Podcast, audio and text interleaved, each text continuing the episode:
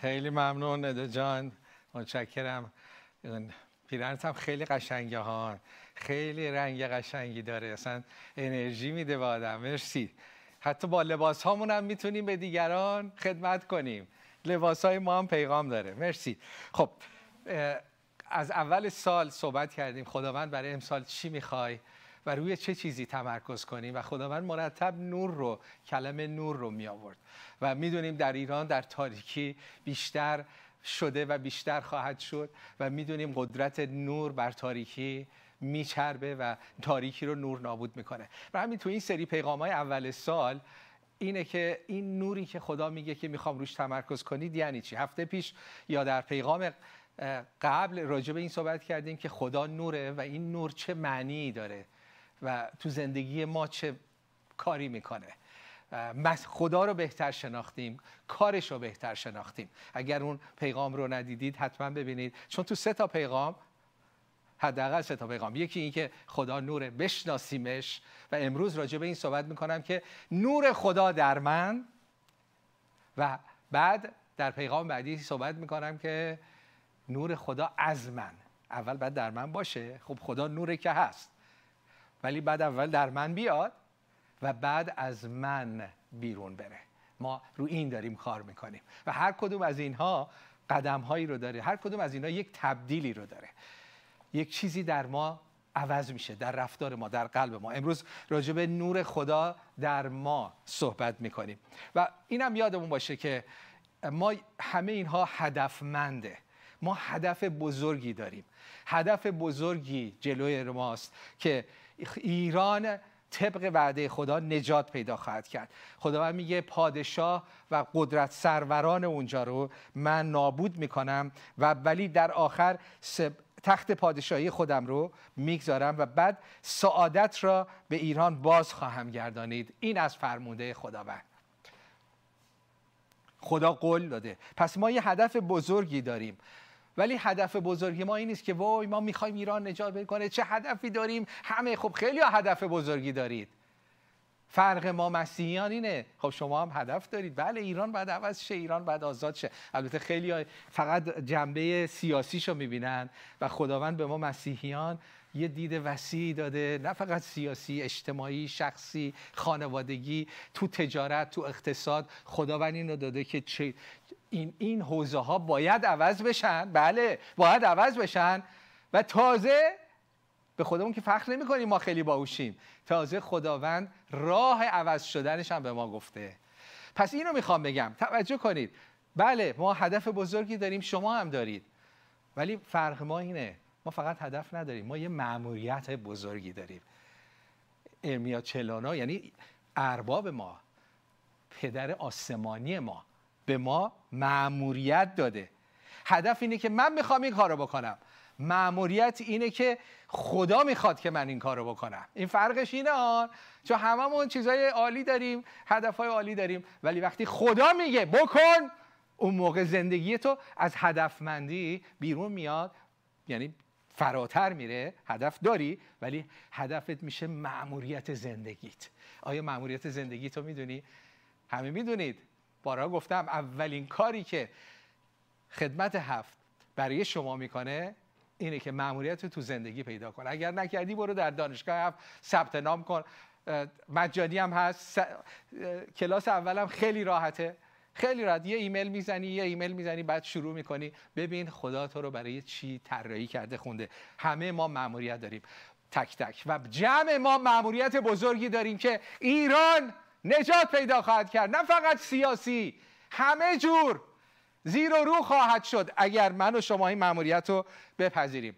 در اشعیا فصل 9 آیه 2 کاری که خدا در ایران داره میکنه، چون قولش رو در ارمیا داده، حالا داره در اینجا. این آیه مال امروز ایرانه که خدا داره چیکار میکنه. میگه مردمی که در تاریکی قدم برمیداشتن، 1400 سال در تاریکی قدم برداشتیم، نمیدیدیم، کوردل بودیم، کورکورانه یه چیزهایی رو دنبال میکردیم، در تاریکی بودیم، ما رو در تاریکی نگه داشته بودن، حتی اجازه نمیدیدن کتابایی که میخوایم رو بخونیم.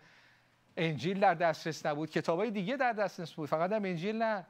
ما شما میگیم که چی بخونید چی نخونید. میگه مردمی که در تاریکی گام برمی داشتن نوری عظیم دیدن. نور رو گفتیم هفته قبل. نور چیه؟ نور کیه؟ خدا نور است و در او هیچ تاریکی نیست. نور عظیمی دیدن، یعنی اون خدای واقعی داره در ایران شروع کرده به تابش. و برانه که در سرزمین ظلمت قلی ساکن بودن، یعنی ما.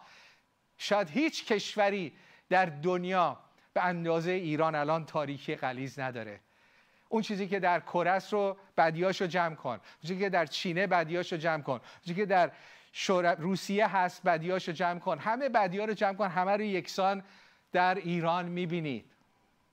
ظلمت غلیظی در ایران ساکن شده، ولی خداوند میگه من عمل میکنم. فکر نکنید شمایید، من اول شما رو نورانی میکنم، یعنی فکر شما رو روشن میکنم، قلب شما رو روشن میکنم که دیگه کورکورانه به دنبال هیچی نرید، به دنبال عیسی مسیح هم کورکورانه نرید. و هر مسیری که میرید کورکورانه نرید. خداوند میگه نور رو در ایران قرار دادم. من دیشب یه کلیپی دیدم خیلی به دلم نشست توی یوتیوب، و یک مرد 40 چند ساله میان سالی بود و میگفتش که برای من باز شده این ملاها و خوندم، مطالعه کردم، اسلام رو مطالعه کردم، بعد اسلام رو، کتاب قرآن رو با رفتار این ملاها مقایسه کردم، دیدم خب اینا همینا رو دارن انجام میدم. تاریخ اسلام رو مطالعه کردم. بعد میگفت ولی مامان من گیره، مادر من گیره، میگه که من آره من اسلامو میخوام ولی این ملاها رو، این آخوندا رو قبول ندارم. بعد این شخص یه جمله گفت، مسیحی هم نیست ولی خیلی به دل من نشست و خیلی هم منطقیه.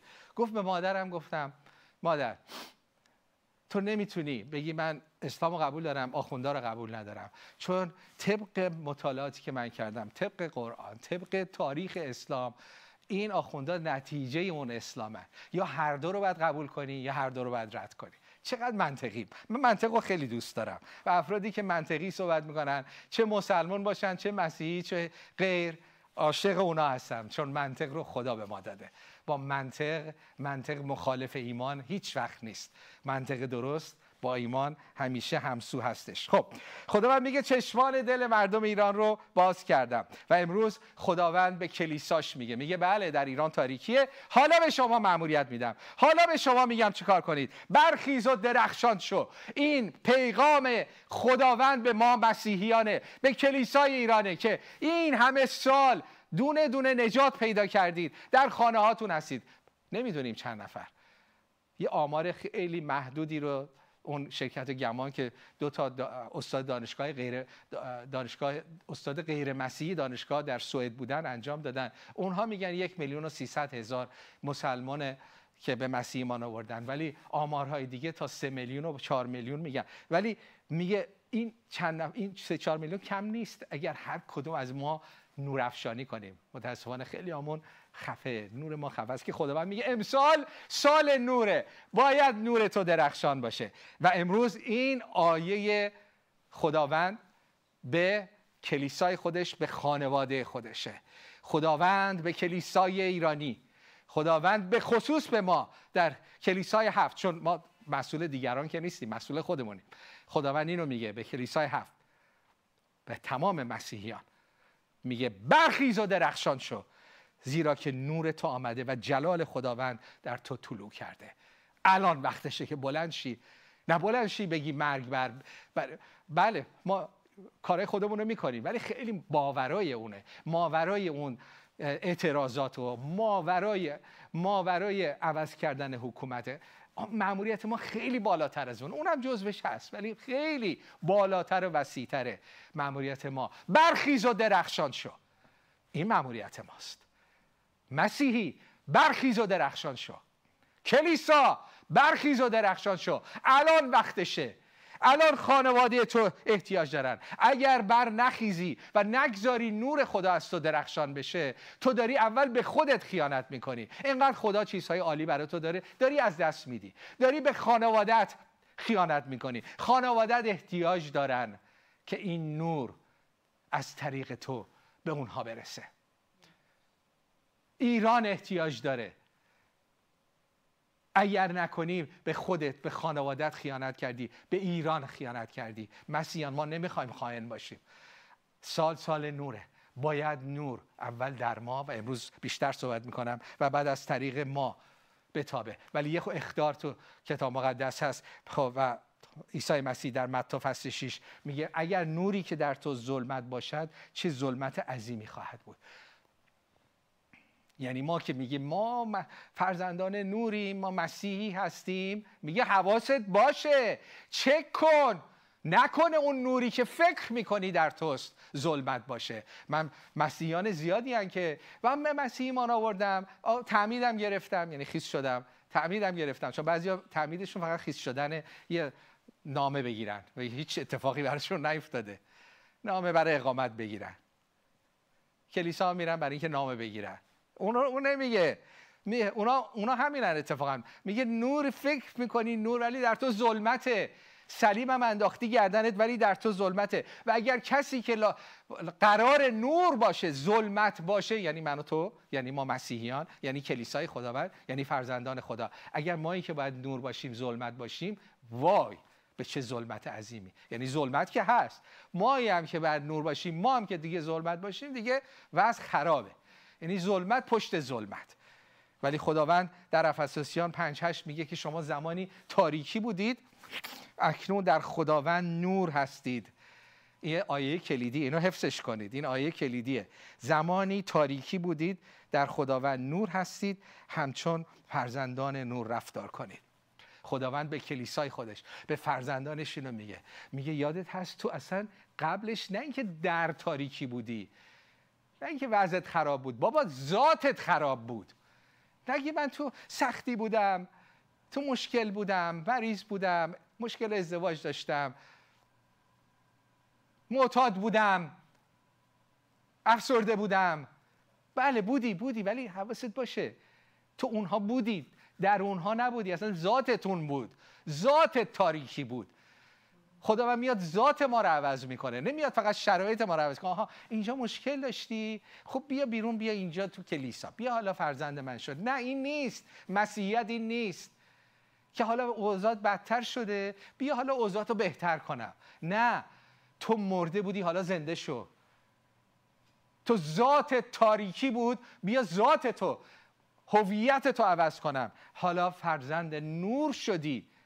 خداوند میگه عزیزانم، فرزندان من، خانواده من، شما تاریکی بودید، من شما رو نور کردم، ولی حالا مسئولیت دارید، مأموریت دارید که حالا مثل فرزندان نور زندگی کنید. میگه خب فرزندان نور، میگه مثل فرزندان نور زندگی کنید یعنی چی؟ میتونید، خدا میگی بکن، ولی از کجا بدونیم فرزند نور چطور زندگی میکنه؟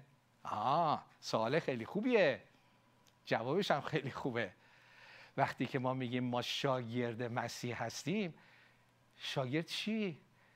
چه کار میکنه؟ ما از مسیح چی رو داریم یاد میگیریم وقتی میگیم ما شاگرد مسیح هستیم؟ وقتی میگیم چون فرزندان نور رفتار کنید، از خدا میپرسی که خب خدایا آره فرزندان نور یعنی چی؟ چجوری باید رفتار کنم؟ خدا میگه آها سوال خوبی کردی، به پسرم، به عیسی مسیح نگاه کن، اون فرزند منه، همچون او رفتار کن. این یعنی مسیحیت. شاگرد مسیح بودن یعنی همین. من از استادم عیسی مسیح چی یاد میگیرم؟ یاد میگیرم که مانند فرزند نور زندگی کنم. جوابشو خداوند میگه عوض شو، مثل مسیح شو. بعد پشت اون آیه بعدی میگه زیرا ثمره نور، حالا تستم میده، درسو میده، آیه 8 میگه من میخوام مثل فرزندان نور زندگی رفتار کنید، ولی حالا بدون یه تست بدم، آزمایش بدم، قبول میشید یا خودتون تست کنید. چون خیلی‌ها میگه من مسیح رو میشناسم، من شاگرد عیسی مسیحم. میگه صبر کن، بذار در آیه بعدی بگم که این که میگم اون خودتو تست کن. تست نوره، تست تاریکی هم هستش. چی میگه تو این آیه؟ میگه زیرا ثمره نور، میگه همه چیز رو از ثمرات میشناسی، از درخت و از ثمرات میشناسی. ثمره یعنی میوه، نتیجه. میگه هر درخت از میوهش میشناسی. دقیقا همون کلمه که اونجا به کار برده میشه، همون جایی که در یوحنا 15 میگه اگه درختی میوه نیاره من میبرم، همین کلمه رو اینجا به کار میبره.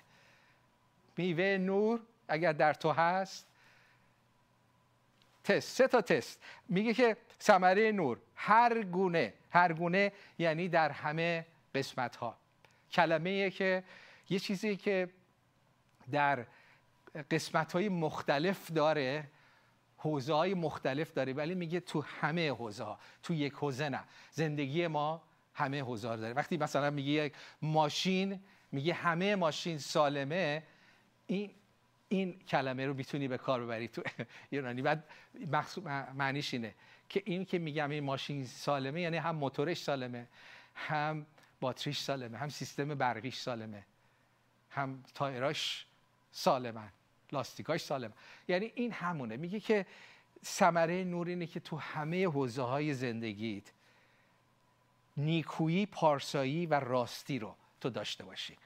چک کن ببین تا چه حد تو نوری، چقدر در تاریکی هستی.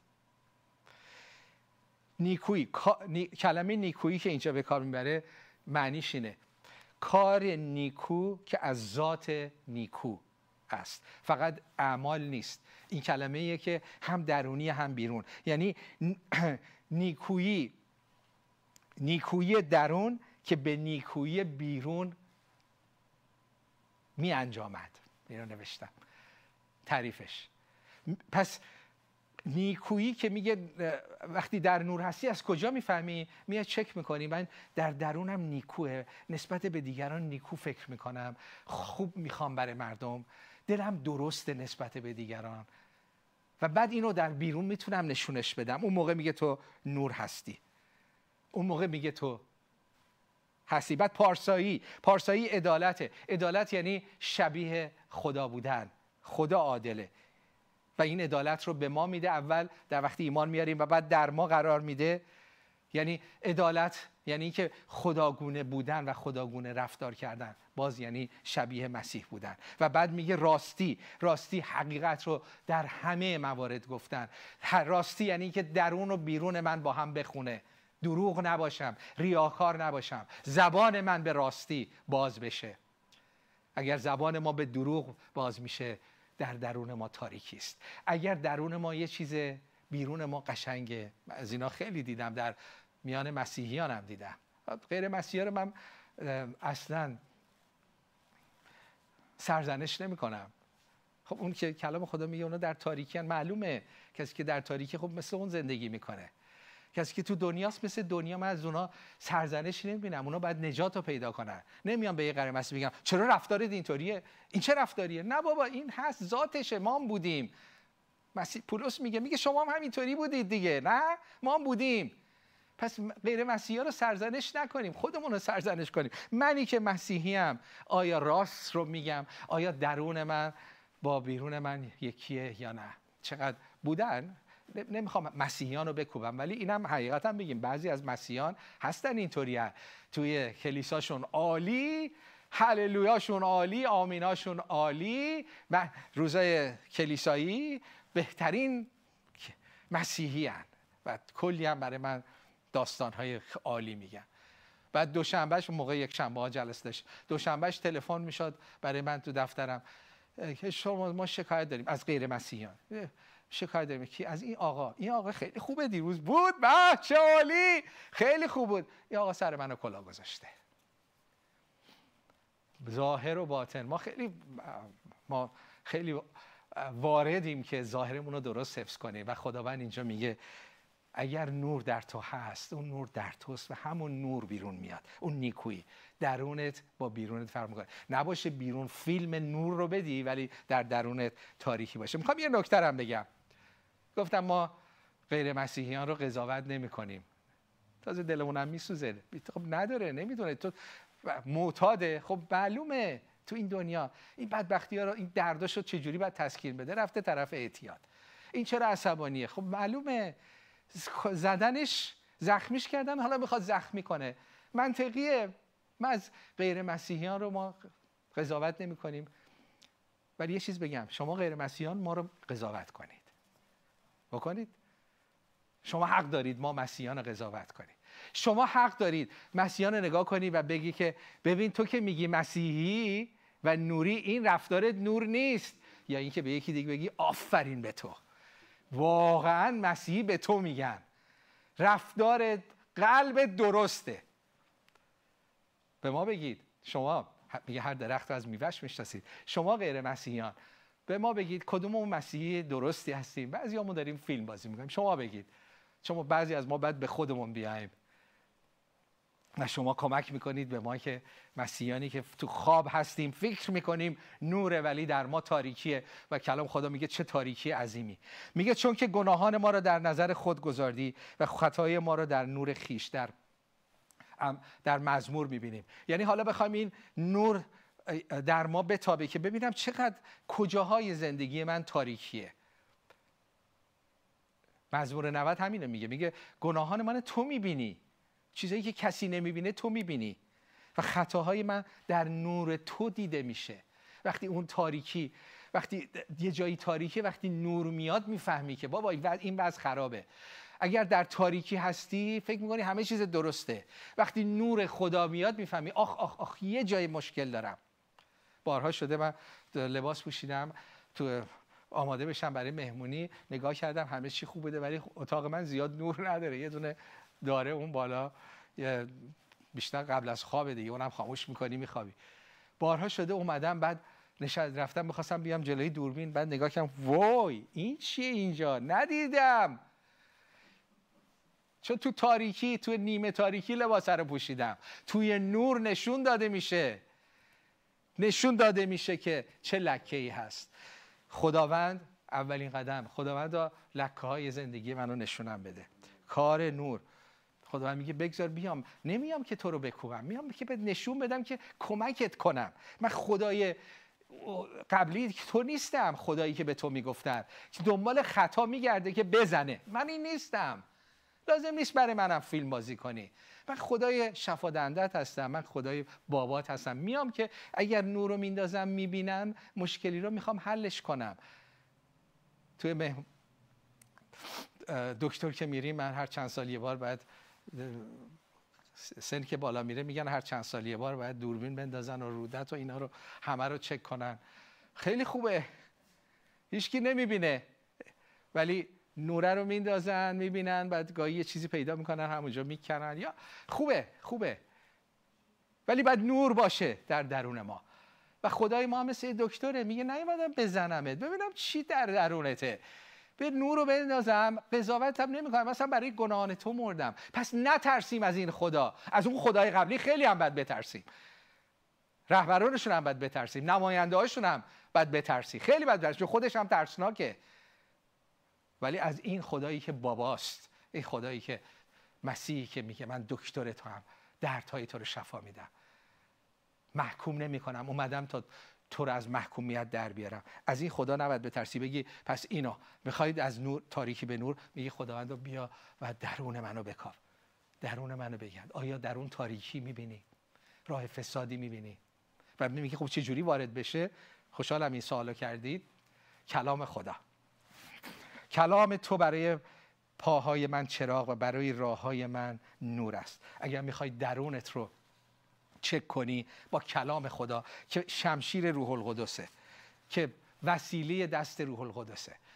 من چقدر خوشحالم، من بارها گفتم فکر کنم تاثیرگذارترین کاری که تو این 40 سال، 41 سال شد، 2 سال نیز، سال 42، 42 سال پیش من کار رادیو رو شروع کردم برای پخش در ایران. ولی مؤثرترین کاری که تو این 42 سال کردم چالش مطالعه کلام خدا بوده، از لحاظ تاثیرگذاری، از لحاظ تاثیرگذاری و اونهایی که با ما همراه هستید، اونهایی که عادت کردید، اونهایی که با ما راه میاد و کلام خدا رو روزانه میخونی و روزانه میگی این برای من چی میگه، این کلام برای من چی داره. خداوندا این نور تو، این کلام وارد بشه تو درون من، چه میبینی، چه چیزهایی باید در درون من عوض بشه. در عبرانیان فصل 4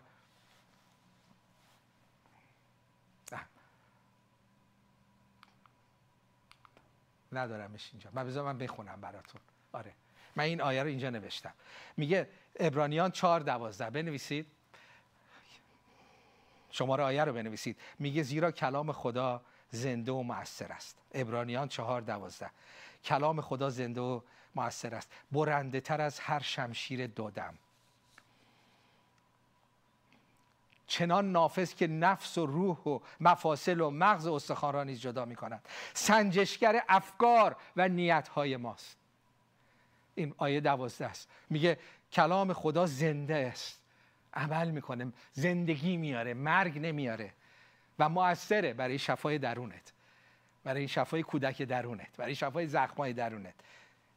کار میکنه، نتیجه میده وقتی وارد بشه و برنده تر از هر شمشیر، مانند چارقوی جراحیه. اون دکتر اعظم که روح القدس میاد و مثل چارقوی جراحی اون درون تو رو شفا میده. عزیزان میگیم سال نوره زیر مجموع اون سال شفای درون من و توست.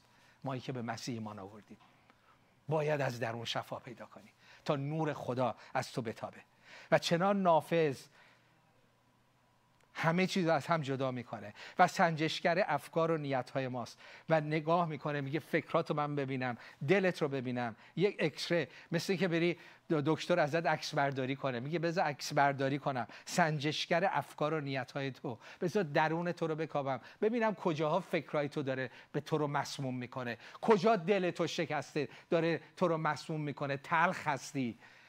همه اینا رو خداوند از طریق کلامش میکنه. مطالعه کلام خدا قدرت داره که درون ما رو شفا بده و تاریکی های درون ما رو تبدیل به نور کنه و تو این اکسره هیچ چیز از او. آیه بعدی همین رو میگه، هیچ چیز در تمام آفرینش از نظر خدا پنهان نیست، در که همه چیز در برابر چشمان او که حساب ما با اوست عریان آشکاره. درست مثل یک اکسره روحانی قشنگ میره تو میگرده. وقتی کلام رو میخونی اینطوری باید بخونی ها، نخونی سرسری ردشی، بگی این کلام اکسره منه، امارای منه. بگرد، خداوند عکس برداری درون کن، کجا میبینی؟ وقتی هم میبینی خداوند موقع شفا هم میده، شفا میده. مشکل ما اینه که در ملکوت ما وارد ملکوت شدیم ولی ملکوت وارد ما نشده. شکستگی هایی داریم، غم هایی داریم، همه ما دل داریم و خداوند میگه خب وارد شدید، فرزند من شدید، حالا میخوام کمکت کنم مثل فرزند زندگی کنی. و برای اینکه مثل فرزند زندگی کنی باید شفای درون داشته باشی، باید آزادی درون داشته باشی، باید نور در درون تو بیابه. میگه چه جوری؟ میگه کلام منو اینطوری بخون، کلام منو وقتی میخونی با من بخون. من عاشق وقتهایی هستم، خب روزانه میخونم، یه تیکایشو در میارم روش فکر میکنم، ولی عاشق شنبه هایی هستم که میتونم، بعضی شنبه هام نمیتونم. عاشق شنبه ها هستم که صبح ها میشم اگر چیز دیگه ای نباشه که امیدوارم در حضور خداوند قسمتی رو بخونم، باش گفت و شنود داشته باشم، بگذارم کلام خدا منو چک کنه، به من یاد بده بابای من، پدر آسمانی من منو چک کنه و به من بیاموزه و چیزهای جدید، چیزهایی که از در درون من هست رو از من بکنه. در اشعیا فصل 9 آیه 6 یادتونه در کریسمس اینو خوندیم که عیسی مسیح رو که پیشگویی میکنه 700 سال بعد به دنیا میاد، پیشگویی میکنه، میگه این مسیحی که به دنیا میاد کیه؟ میگه پدر سرمدیه. این پدر بذار منو پدری کنه. وقتی کلام رو میخونی بگذار این پدر از طریق کلامش تو رو راهنمایی کنه. میگه سرور سلامتی، شالوم، بگذار وقتی کلام رو میخونی سلامتی خدا، شفای خدا در قلب و درون تو بیاد. میگه سلطان، یعنی ملکوت، یعنی سلطان ملکوت بیرون و پادشاهی او در قلب من باشه. وقتی کلام رو میخونی بذار سلطان باشه.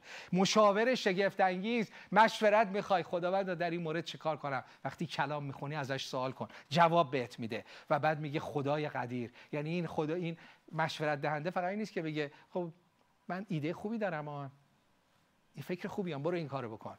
خدای قدیر با توست، قدرت داره تو رو عوض کنه.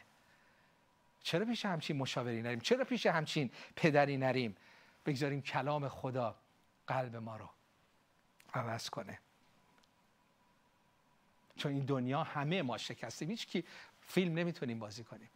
من مرتب سال به سال، همین چند ماه پیش بود رفته بودیم دومون رو برای جشن 3 سالگیش ببینیم با دانل جان و یه جمله‌ای گفت 2 سالگیش هم گفته بود، یعنی سال قبل هم که برای تولدش رفتیم یه همچین جمله ای رو گفت، دوباره دیدمش همین جمله رو گفت. خودش نمیدونه، بچه است، ولی چه جمله عمیقیه، منو تکون داد. 2 سال پیش رفتیم بردمش پارک، تازه 2 سالش بود، جشن تولد 2 سالگی. بعد چیز خاصیش، بعضی چیزها رو علاقه داشت، بعضی چیزها اصلا علاقه نداشت. وقتی بردمش توجهش بلافاصله جذب شد به یه ساعت بچگانه که پلاستیکیه، دو تا از این ساعت و دقیقه رو نشون میده و با این، بعد یکیش شل شده بود، افتاده بود، نمی آمد بالا. بعد اومد گفت بابا بزرگ it is broken، و گفت شکسته است. پیان همه این چیزا توجهش این بود که این یکی شکسته است، این یکی درست کار نمیکنه. و خدا اونجا با قلب من صحبت کرد، چه جمله عمیقیه، نه فقط این ساعت شکسته است، من شکستم، تو شکسته ای، خلقت شکسته است، یه جاهایی در همه ما شکستگیه. و جالب، همین چند ماه پیش جشن تولد 3 سالگیش اونجا بودیم و بردمش پارک. تو این پارک و شلوغی و بالون و نمیدونم این همه شلوغیا دیگه هیچ کی من نمیبینم. یه دفعه یه چیزی رو تو اون وسط پیدا کرد که کج شده بود، یه میله. گفت broken، این میله باید صاف باشه، کجه. it's broken. به دانل همسرم میگم یکی از عمیق‌ترین جمله‌های الهیاتی که شنیدم از نومه و اون اینه که شکسته است، it's broken. این دنیا بروکنه، من و تو بروکنیم، شکستیم، کار نمیکنه، همه چیز ما خراب شده و خداونده که میاد این شکستگی‌های درون من و تو رو درست کنه. او میتونه، هیچ کی نمیتونه، تو هم زور بزنی نمیتونی، ولی باید با او همکاری کنی. وقتی کلام خدا رو میخونی، این چالش کلام سرسری نیستان، میخونی و میگی من چه اطاعتی باید بکنم. و در امسال ما این مسئله اطاعت رو بیشتر تاکید خواهیم کرد که وقتی میشنوی، موعظه میشنوی، کلام میشنوی، خدا با قلبت صحبت میکنه، قدم بعدی، سوال بعدی اینه خداوندا چطور باید اطاعت کنم؟ چطور باید اینو انجام بدم؟ اطاعت که میگم یعنی چی؟ یعنی که چطور فکر و دل من، اعمال من با تو همسو باشه تا برکت تو، شفای تو جاری بشه. اطاعت یعنی این. یه اطاعت یعنی من با تو هم فکر میشم، من با تو همکار میشم. اینه که کلام خدا میتونه تو رو شفا بده. اینطور خوندنه، سرسری خوندن نیست. میخونی یا پیغامو میشنوی، بگو خدا کجاست؟ چطور با من صحبت میکنی؟ من اون رو اطاعت میکنم. وقتی گاهی میریم سفر یا تعطیلات میریم که کم میریم، خیلی دوست دارم بیشتر باشه، میریم با دانل جان. تعطیلات ایدئال من اینه باشه خانواده باشن، ببینیمشون، عالی، ولی یه زمانی هم باشه خصوصی با خدا، یه چند ساعتی در حضور خدا بشنوی، بذاری نشون بده چیزها رو. یه قسمت دیگه مورد علاقه من اینه که با دانل جان بشینیم با هم یه شامی بخوریم، بعد من ایده‌های رسالتیمو بهش بگم، اونم فکرای نبوتیشو من بگه و بعد بگم دانش جان برای من نبوت کن. ببین خوبه دیگه، نه با همسرت بری و تعطیلات، بعد قسمتی از تعطیلات این باشه که برای من نبوت کن، دانش جان برای من نبوت کن. این میشه تعطیلات عالی، هم خانواده رو می‌بینی، هم از خداوند می‌گیری، هم از همسرت دعا می‌گیری، نبوت می‌گیری. کلام خدا جدی بگیریم. کلام خدا ما رو مجهز میکنه. حالا در بعداً راجع به تیموتائوس صحبت میکنیم که این کلام خدا برای ما چیکار میکنه. میخوام با این تموم کنم، قولی که و طرحی که خدا در مزمور میده، مزمور 43، با این تموم میکنم. با هم دعا کنید، دقت کنید، این راه حل به ما میده، این مسیر به ما میده. میگه که نور و حقیقت خود را بفرست تا هدایتم کنه. این دعای منه. خداوند زندگیم به تو احتیاج دارم، هدایت تو رو احتیاج دارم. با همسرم چیکار کنم؟ مشکلات خانوادگیم چیکار کنم؟ با این جنگی که در درونم دارم چیکار کنم؟ تو تجارتم باید چیکار کنم؟ خداوند تو، به هدایت تو ای پدر احتیاج دارم، بیا بفرست و منو هدایت بکن.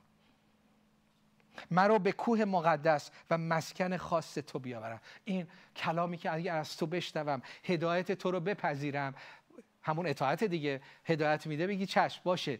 اگر اونو من بپذیرم، وقتی میپذیرم اونو، منو به کجا میبره؟ به کوه مقدس. کوه چه در کتاب مقدس چه در تعبیر خواب و رویا. دلم تنگ شده دان جان برای اون روزهایی که تعبیر خواب و رویا می‌کردیم. به هم در تعبیر خواب و رویا کوه نشانه اقتداره، نشانه جدا شدن از دنیاست، چون اینا دنیا این پایینه، ما از یه جای دیگه این دنیا رو می‌بینیم، و نشانه حضور خداست. اگر در خوابتون کوه رو می‌بینید یا در کتاب مقدس مثل اینجا کلام کوه رو می‌بینید، یعنی این نشانه حضور خدا. به کوه مقدس و مسکن خاص تو، یعنی همین جایی که حضور خاص تو اونجا هستش. مقدس مثل قدس الاقداس، یعنی به حضور مقدس خدا رفتن، جایی که تو اونجا هستی، در اونجا تو رو ملاقات میکنم.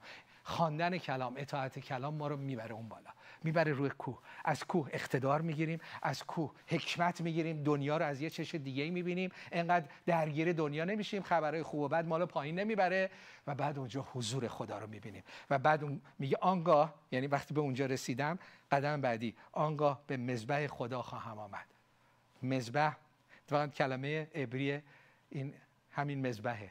نگاه می‌کردم، جالبه، کلمه عبریش، کلمه عربیش و فارسی هم که ما میگیم مذبح. مذبح جایی که قربانی می‌کنی. رومیان 12 میگه که جایی که خودت قربانی می‌کنی. وقتی در حضور خدا هستی، وقتی از این دنیا جدا میشی، چش و اقتدارتو میگیری. میگه قدم بعدی وقتی در حضور خدا هستی، اینکه خودتو تقدیم می‌کنی. خداوند زندگی مال توست. خداوند رویاها مال توست، آینده‌ام مال توست، پولم مال توست. خانوادم مال توست.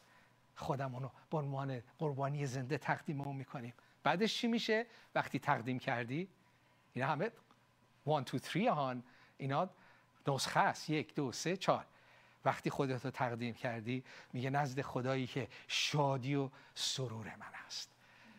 بدون اون تقدیم تو شادی و سرور نخواهی داشت، حالا هر چقدر زور بزن تا خودت رو تسلیم و تقدیم خدا نکنی. چرا؟ تا از اون کوه بالا نری، چه تا وقتی در حضور خدا نباشی. بعدم در حضور خدا و خودت رو تقدیم کنی، نتیجهش اینه که شادی و سرور خدا بر تو میاد. نتیجه دیگه شماره 2، نتیجهش تو را ای خدا، ای خدای من، خدا خدای من.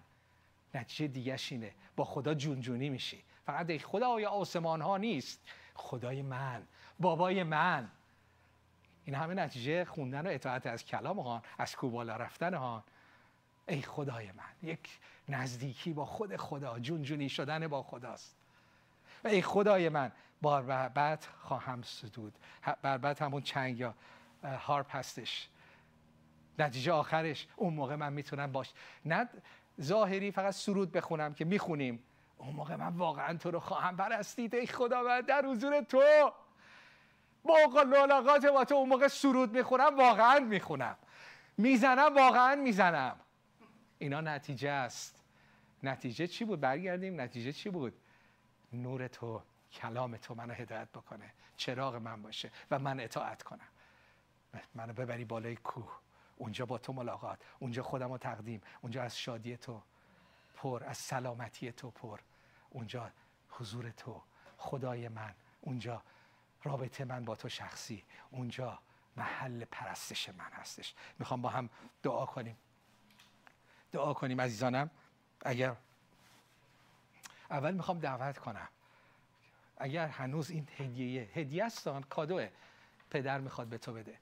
اگر اینو از بابا، از پدر آسمانیت نگرفتی، بگیر. موضوع خیلی خیلی بزرگتر از اینه که حالا مثلا من مسلمان بودم، حالا بخوام مسیح بشم. اصلا اینا نیست. خدا از مذهب متنفر. عیسی مسیح رفت تمام بساط مذهب رو به هم ریخت. مسئله مذهب نیست، این وری بودم حالا این وری. مسئله مرگ و زندگیه، مسئله عشق و محبت خداست که میخواد تو زندگیت بیاد. آیا میخوای نور خدا میخوای وارد بشه و تو رو از اسارت‌ها آزاد کنه، از اون تلخی درونت آزاد کنه؟ امروز میخوام دعا کنیم. من بعد برای مسیحیان، برای خودمونم بعد دعا کنیم.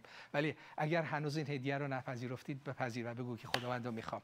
بگو میخوام خداوند، میخوام خداوند، نور تو رو میخوام. خداوند از این دنیا، تاریکی های این دنیا خسته شدم. همه جا مثل که تاریکه، همه انسان ها یه نوع تاریکی توشونه. ای خداوند، وقتی به خودم هم نگاه میکنم میبینم یه تو خود منم تاریکی ها هست.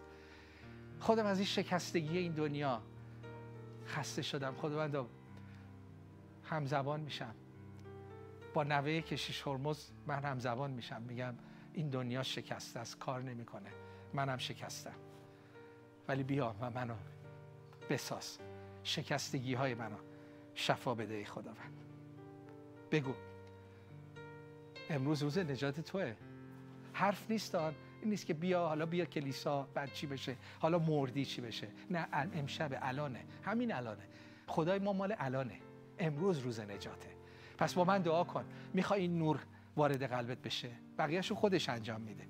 پس این دعا رو با من بکن، بگو خداوندا در من تاریکی هست، اعلام بکن، بگو خداوندا در من تاریکی هست و از تاریکی ها خسته شدم. به خدا بگو خسته شدم از تاریکی، باور دارم تو نوری، اعلام بکن باور دارم تو نوری و دعوت کن.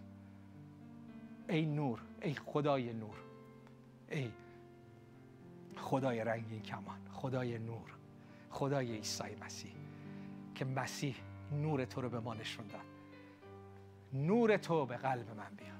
دعوت کن، پنجره رو باید باز کنی نور بیاد، پنجره پرده رو کشیدی و باز کن دیگه، باز کن، این پرده پشتش خورشیده، در رو باز کن، پنجره رو باز کن، بذار نور بیاد. بگو خداوند پنجره قلب، در قلبم باز میکنم، نور عیسی مسیح وارد قلبم بشه.